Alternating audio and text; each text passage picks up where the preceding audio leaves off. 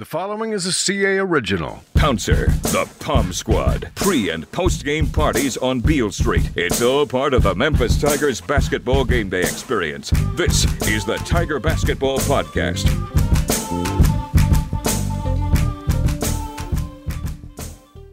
What's happening, Tiger basketball fans? We are back for another edition of the Tiger Basketball Podcast. I'm Mark Giannotto, commercial appeal sports columnist. I'm joined, as always, by our Tiger basketball beat writer, Jason Munz. Apologize for the uh, week off, unexpected week off in podcast. I was, my, my entire family was under the weather, including myself. Uh, so we missed you last week, but we're back, uh, coming on the heels of a very impressive two game road trip by the Tigers. They go out last weekend in Atlanta, beat Auburn for their most impressive win of the season to date. And then last night, we're recording this on Wednesday afternoon, they uh, take Alabama, number four Alabama, down to the wire in Tuscaloosa, lose 91 88. But, uh, you know, I'm, I'm, maybe some others disagree with me, but I came away from it uh, really encouraged about what this team is and and what it could be the rest of the season. So we will break down what we've seen from this Memphis basketball team uh, through 11 games, particularly these last two, this uh, these last two tests, if you will, and uh, we'll get you ready for Saturday's last sort of big non-conference game at home against Texas A&M, a chance for uh, the Tigers to really uh, close this non-conference schedule out with what I think would be a better record than a lot of people anticipated when the schedule came out. Uh, you know, whatever it was, three, four months ago. So lots and lots to get to. Uh, Munz, let's start here. Um, what to you is your biggest takeaway?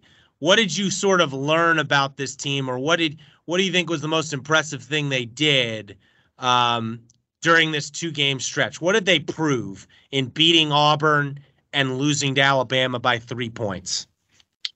I mean, uh, like it's not it's nothing revelatory uh, really because Penny has uh, Penny kind of talked a little bit about it last night um, after the loss against Alabama. I forget ex- the way he worded it exactly, but you know, like they they can stand toe to toe. It feels like, as we sit here today, that Memphis has enough, not only on the court, but on the sideline, to stand toe to toe with pretty much anybody. Um, I believe I believe the phrase the way he phrased it was we can compete with anyone. Yeah, and and I I don't think he means just on the court. I think he means also uh, on the bench uh, with the with the coaching staff. I'm talking about specifically, and um, I yeah, I think it's like kind of all encompassing that that statement, and you know, like it, it's it's never going to. As as Kendric Davis said after the the win against Auburn, we're not flashy, and he's right.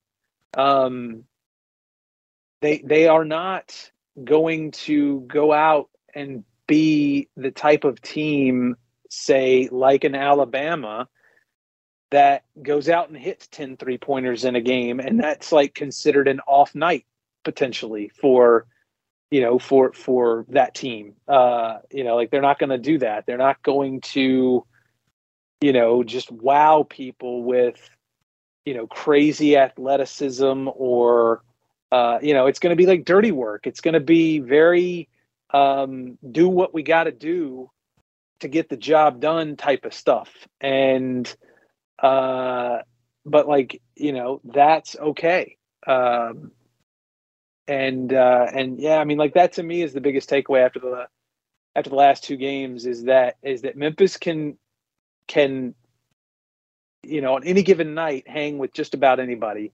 um, in the country, and uh, that's you know like they're going to do it their way, and whatever it takes to to get the job done, they'll they'll do it, and or they'll try, and um, yeah, like I just feel like uh, I feel like that is why people should not be discouraged. I mean, like yeah, there are discouraging things. One for seventeen in a college basketball game. Um, like yeah, that's that's that's not good. Uh, mm-hmm. You know, a, a, how many times they turn it over against Auburn? Turn the ball over against Auburn. Um, I want to say it's like twenty three, something like that.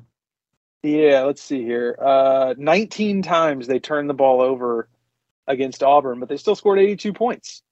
Um, last night they turned it over 10 times and scored 88 points uh, on the road against the fourth ranked team in the country.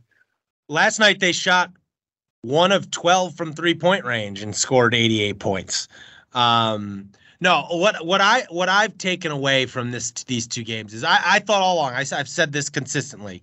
I thought it in the preseason I said as long as DeAndre, as long as Kendric Davis and DeAndre Williams are healthy, and this team plays good defense, I thought they were going to be the second best team in the AAC, and I thought they'd be a tournament team. Well, now I would amend it slightly. As long as Kendric Davis is healthy, and as long as DeAndre Williams can stay on the court, and this team plays good defense, I think they can give Houston a run for their money in the conference ch- title race now after watching Agreed. Houston and watching this team, and I'm not saying they they they're the favorite, but I don't see much difference between this team and that Houston team. I know Houston's got a better ranking, quote unquote, but like Houston's very similar to Memphis this year. You know, has some issues sometimes offensively, tough as hell, rebound, you know, plays good, really good defense, rebounds the ball.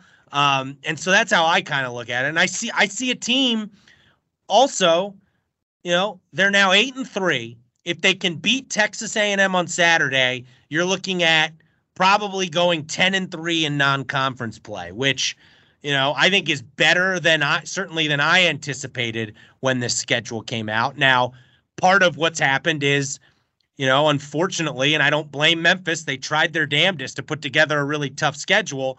Some of the teams on the schedule haven't been quite as good as you hoped they would be. Um, and that just happens sometimes. But I also think when you look at the rest of the AAC, it's not very good this year. The league is not very good. And I suspect this team is going to rack up wins in non-conference play. I'm talking like 15 and 3 or better. Um, if you look at KenPom right now, play. what's that? You mean in conference play? Yes, excuse me, in conference play. Um, if you look at KenPom right now, Memphis will be favored in every game the rest of the way except the two Houston games. Okay. And um, I, I think this team, the way they're playing, and yes, they have some glaring weaknesses, but I think they know what their weaknesses are. And that's key, I think. I think they've got enough, they do enough stuff well where they can offset some of those weaknesses. This is not the NBA. You don't need to be a great three pointing three point shooting team to make the NCAA tournament. You can get around it uh, in in college basketball, and um, you know when you have a player like Kendric Davis, and he was magnificent in these two games against Auburn and against Alabama. You know you're going to have a fighting chance against anyone you play. You know certainly in the AAC you're going to have you know with him you've got a, an advantage. You've got a player no one else in the league has. But I think, you know, you saw last night against Alabama. You have a guy like that, you don't even have to do some things like perfect. And you still have a puncher's chance to pull off an upset because you've got this guard who can, you know, score on just about anyone. Um, so I just think there's a lot of really positive ingredients. I, I really enjoy watching this team play basketball. And I think they've got a chance. The way I phrased it in my column at commercialappeal.com, I think they've got a chance to be the best Memphis basketball team in years. Years. Like, I think they're going to get more wins than any Memphis basketball team's gotten since maybe like those Josh Pastner teams the last couple years he won the NCAA. He got to the NCAA tournament. Like, I don't know if they'll get to 30 wins. That's a tall, that's, you know, that's, you know, the, like that's going to be a tall task, but like, you know, you go 10 and 3, 10 and 3 in non-con and 15 and 3 in conference play.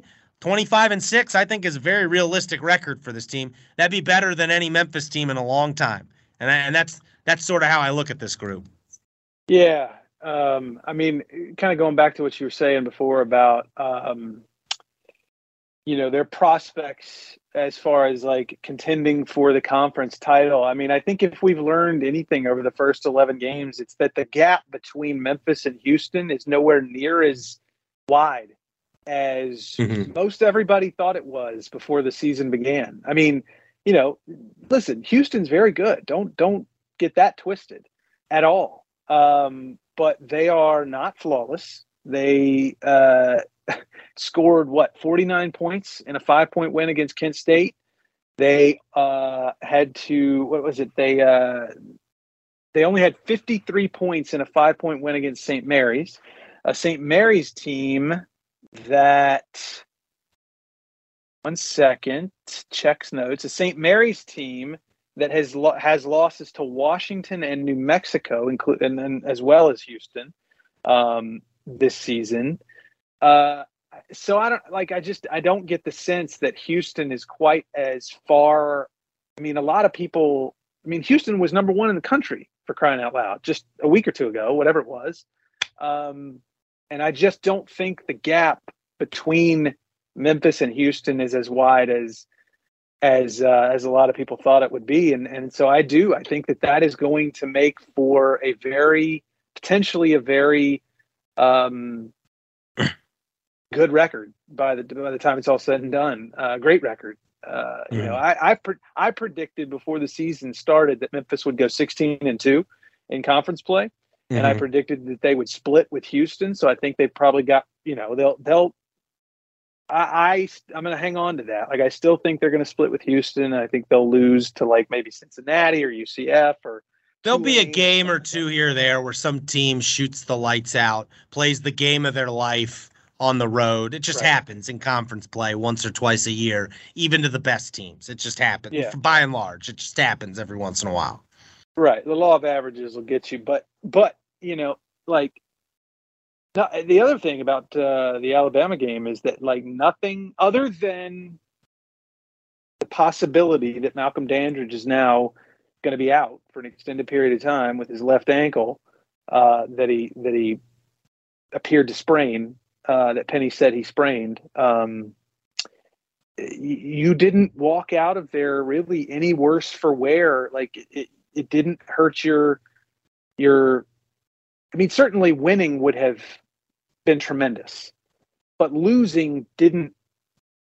By beating Auburn, you took a lot of pressure off yourself and needing to win that game. You just needed yeah. to get one of those games, and you did. Well, and, I talked about with this with you on your uh, radio show just a couple of weeks ago, or maybe I was talking about it with Jeffrey.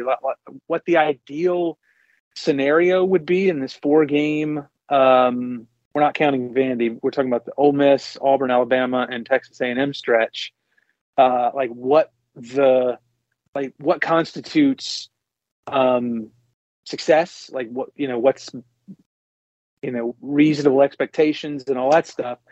And I I think the three of us agreed that two and two would be fine.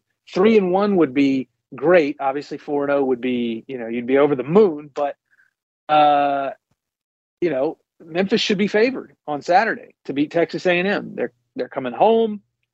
Texas A&M isn't quite as doesn't appear at least quite as tough a matchup as um, Alabama or, or, as Auburn and certainly Alabama as well. So um, I mean, there's a very distinct possibility that Memphis is three and one after this uh, after this four game stretch, and you know anybody who who was thinking about it uh, before it got started, I think everybody would take three and one. Absolutely. And I got to get this off my chest about last night because Ooh, I like this. Come on. Yeah. Well, like a lot of people are harping on, and like, look, they didn't shoot threes very well. They, you know, uh, uh, if Keonte Kennedy doesn't hit that three with 0.6 seconds left, they don't hit a three in a game for the first time since 2001. Um, and they did go four of 13 on layups in the first half. And Brutal. what's that? Brutal. Yeah, it was brutal. It wasn't great.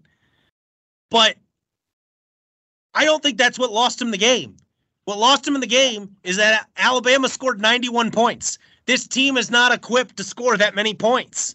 The fact that they were in the game when Alabama scored 91 points is like honestly a credit, like a credit to what they were doing offensively. They went, I, I checked it.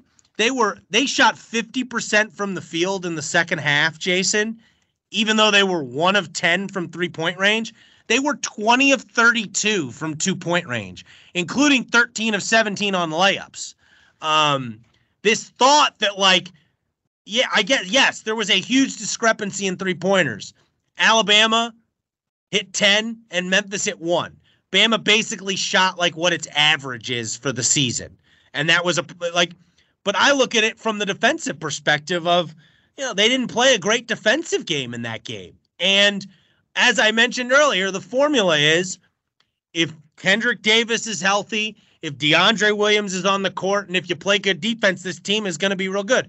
Well, you played the number four team in the country, lost by three points, and two of those three things didn't really happen. DeAndre Williams didn't stay on the court, fouled out again, and he didn't really play great defense.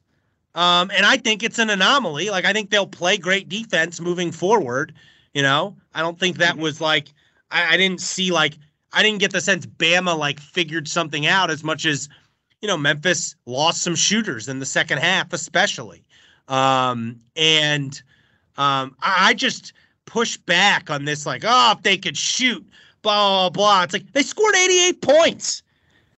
What the problem well, was they get they they they lost track of three point shooters and they gave up 40 free throws to Alabama. They couldn't guard well, them without fouling that's what I was going to say. Is you know anybody who's who's harping on the uh, the the the missed bunnies in the first half and the the struggles from three point shoot from three point line is is really doing themselves and, and everybody else a disservice by ignoring the the the the free throw the free throw situation that that that happened last night. I mean, and, and I'm like, sure there's some people listening going, oh, "It's because the refs stunk."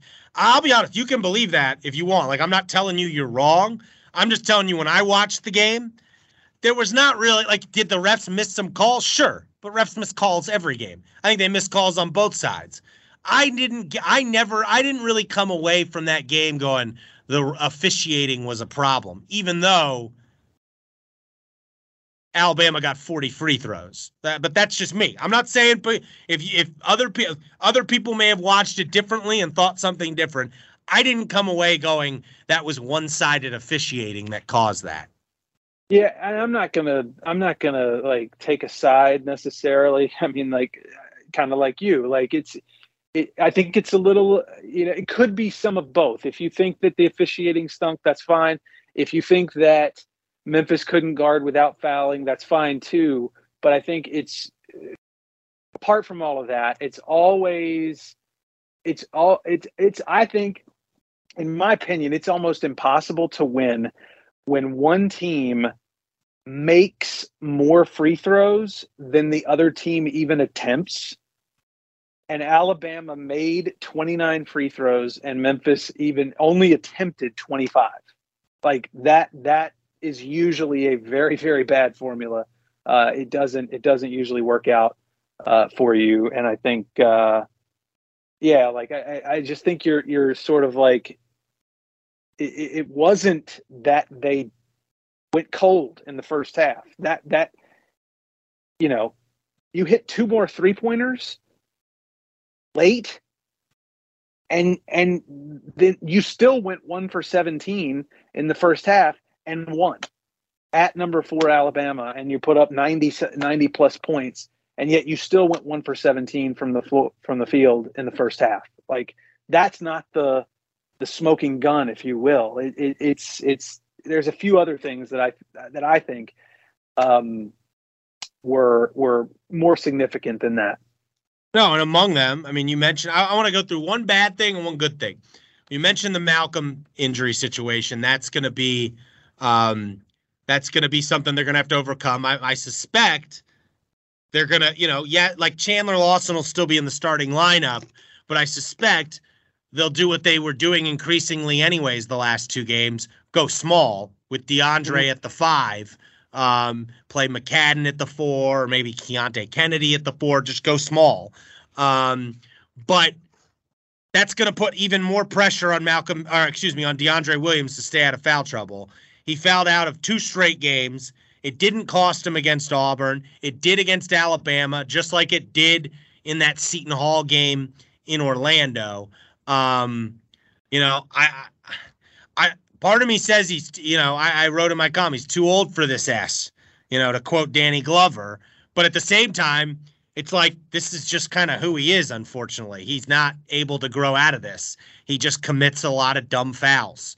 Um, but, you know, with a team like this that is really good, but also has a pretty small margin for error personnel wise, like, you know, it's going to be very hard if he's not playing. Like he's got to figure this out, um, yeah. or it's going to limit where this team can really go this season. Yeah, they, they it's just going to be it's very difficult to win when he's on the bench because I think when he is playing, he's playing the best basketball of his career right now. No doubt, no doubt. The I mean that fast break poster, one-handed poster dunk um, early in the second half last night, like like he is moving on Brandon so, Miller too. Yeah, like he is just moving so much better. And it's not even about the production necessarily. He's just he just looks like he feels better than he has felt since he got to Memphis. And um yeah, like I, I mean, you know, and truthfully, if he cannot overcome his uh struggles, you know, sort of keeping himself out of the uh, you know, like uh, out of the referee's focus, then it's going to be, you would think, uh, KO's. Um, you know, gonna. I don't think I don't think Penny trusts KO. Every time oh, he talks about him, the vibe I get is Penny does not trust that guy. Not yet. So, but but what's the what's the alternative? Like if if uh, you know, like, I mean, it'll I be know. interesting to see what the situation is with Jamar Young, the other SMU transfer. Um, Penny mentioned on the radio broadcast after the game that they're basically they're trying to figure out if because he's gonna he's eligible technically um, after the first semester, but they're now, trying to figure out what now. Like the first semester's over. Well, that's what they, he said on the broadcast on the radio broadcast. What he was going to figure out today is does that mean he's eligible the moment the first semester ends, or does that mean he's eligible once the next semester starts? They're still, I think, trying trying to figure that out. Well, my understanding, and I wrote this um, a little while ago, is that he, I mean, and, and I guess things could have changed. Maybe they got a different interpretation or something, but I was told by uh, someone uh, inside the program recently that um, they have to get a waiver. He has to get a waiver in order to play this mm. season because he did not enter the portal until after the May 1st deadline. You got to you got to enter the portal before May 1st in order to be eligible immediately for the next season. Interesting. yeah, or else it's just like every other uh, so now we got to go through another waiver situation with him. Yeah, yeah, and I was told less than a week ago that they hadn't even submitted it yet. So, um, oh boy. I mean, again, maybe maybe the person that I spoke to had a misinterpretation of the situation, or or maybe uh, SMU signed the runoff waiver or something like that. I'll check on it, but um, yeah, it was my understanding. Yeah, I'm just relaying what Penny seemed to yeah. indicate on the post game radio show. So, right, right, um, right. yeah, that'll be um, very interesting because I think you know they need another. I think you know as long as Malcolm's out, I think they need another body down there. Um, you know, they could really use his. I'm not sure he's going to be some, you know, difference maker, so to speak. But th- I think they need some. You know, they could use the minutes. Um, but yeah, you're. I think you're right. You you want to you'll go small, but ultimately, yeah, KO is probably going to have to get some more time um, than he has been getting. Um, that's for sure. Now the good news is they did get some positive news on the waiver front with Demaria Franklin. He made his debut against Alabama last night. Um, I thought made a pretty good first impression, especially there late. You know, almost you know trying to will Memphis, uh, you know, into a kind of a you know sort of made thing. He he made Alabama nervous there late a little bit with Kendric out and DeAndre out. Um, and uh, he hits that. If he hits that three in the corner, they're only down two with 20 seconds to go, and suddenly, uh, you know, you're you're you're, you're talking about a, a bunch of freshmen at Alabama having to make some free throws to close it out. Would have been interesting, but nonetheless, I thought a very favorable first impression. What did you think of what you saw from Demarie Franklin and and sort of what he can add to this team moving forward, Jason? I mean, there's a lot of potential there. I mean, yeah, there were a few bonehead mistakes. I think what he stepped on the three point, he was getting like he was wide open. If I remember how the sequence played out, he was he he like found himself wide open. He tried to set his feet, ended up putting his heel on the uh, on the line and and turned the ball over. There was there was like a fast break situation where he was trucking and I think he even was going too fast for himself, and that was one of the layups they missed in the first half. Was him just sort of getting too far out ahead of his skis. Um, you know, I think there was a turnover. I think uh, that was pretty costly in the second half. But overall, you know, he scored what? He was he scored six points in a 13 second span. Also had an offensive rebound in that span. Also had a missed three pointer in that span. Like he was all over the place. Like he just strapped the team to his back when Kendric Davis went out um, with his with his latest ankle tweak and uh, and said, "Let's let's go." You know, like he he uh, he lost the nerves. The nerves were gone, and it really reminded me. I did an interview with his high school coach back in October when I was like thinking I needed to have the inter. You know, I, I felt like I needed to have an interview ready for when he uh, for when you know whatever got approved or whatever. And he had a really good quote that I thought played out perfectly um, in the game last night. It's kind of long, but I'll read it to you. It says, The thing I'll say about Mars, they call him Mars, is in those big marquee games, he always showed up and he always produced. I've been doing this a long time. You know, 30 points isn't always 30 points. A guy goes out and scores 30 and you win by 27. I don't know. It's not as impressive but you're playing against a seventh ranked team and you're on the road and you're chasing eight points and Mars goes on a quick little 8-0 run to finish the game with guys draped all over him. He just had a knack for hitting big shots and had a desire to take them. And uh like what we saw in that last 30 seconds from him, that's a pretty good summation of uh you know, it, matched up pretty well with what his high school coach told me.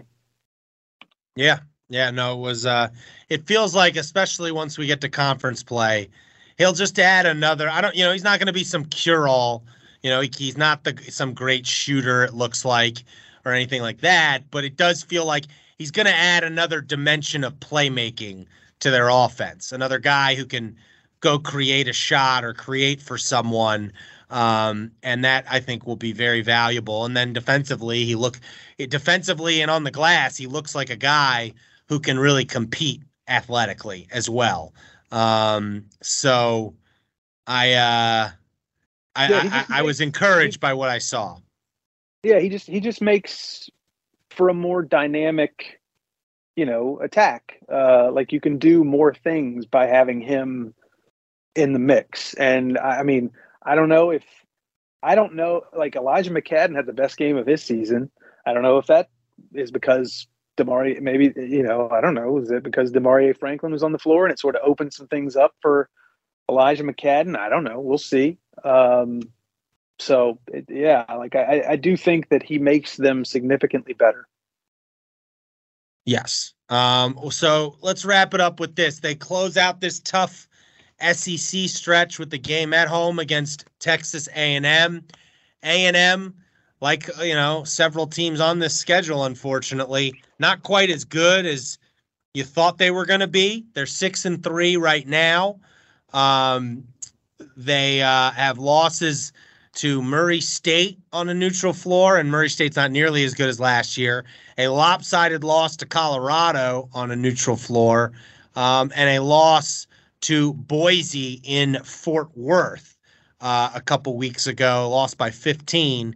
They are coming off a win over Oregon State at home.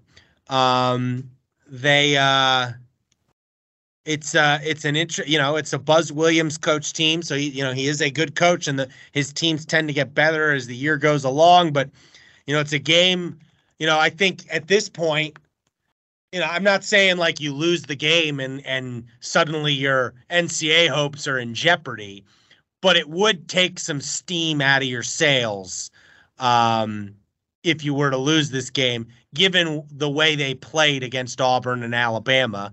I think at this point it's a game you, you know, you expect them to win. I mean, KenPom's got them as an eight point favorite in this at home. Um, but I just think it's not not necessarily going to be some resume booster, big time resume booster. Although I think it'll be a solid win at the end of the year. But again, I just feels like momentum wise, to feel you know if you win this, I think you feel really good about what you did in non conference play. Yeah, yeah, right. No, yeah. I mean, it's uh, it, it's it's not a as you said, it's not a must win by any stretch of the imagination, but but um you you just it just puts a nice bow on a really really um solid early season stretch. I mean you know like that's that's you know we can say what we want about what whether you know texas a&m is up or down or you know who, who's up and who's down but um I, I believe that you know when when the when the committee is meeting and having discussions uh you know they're they're they're they're putting things together and they're comparing different things. I still think that wins over uh you know like major programs uh major conference wins. And what you did against uh, those type of teams um, counts still counts and still matters. And so for that reason um, that reason, you know, you, you definitely want to, you definitely rather win Saturday than than than not. Yeah. Yeah, and then they'll close things out with uh, Tony Madlock's Alabama State team, which I believe only has one win so far this year. Maybe, you know, it'll be an opportunity to, you know, I would I would maybe think about resting Kendric Davis in that one, you know, get him like ten days off, so to mm-hmm. speak. Um, give him 10, 12 days off to rest that ankle that he keeps tweaking. Uh, I don't think that'd be the worst thing in the world. Um, but first, you got to get through A and M. So uh, exciting times for Memphis basketball. Um, looks like they're poised to have a great season, um, despite that loss to Alabama. Um, so uh, make sure you're checking out commercialappeal.com. Uh, Jason will be chronicling everything. I'll be down. I'll be down at FedEx Forum for the A and M game. I'll have a column out on that. Um, so make sure you're checking out that. Uh, and uh, we will uh, potentially join you next week, one last time before the holidays, or maybe not.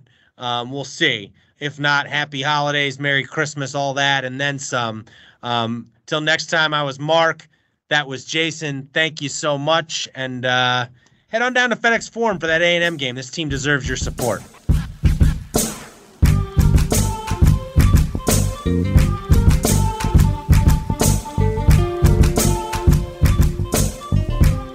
The Tiger Basketball Podcast is a production of the Commercial Appeal.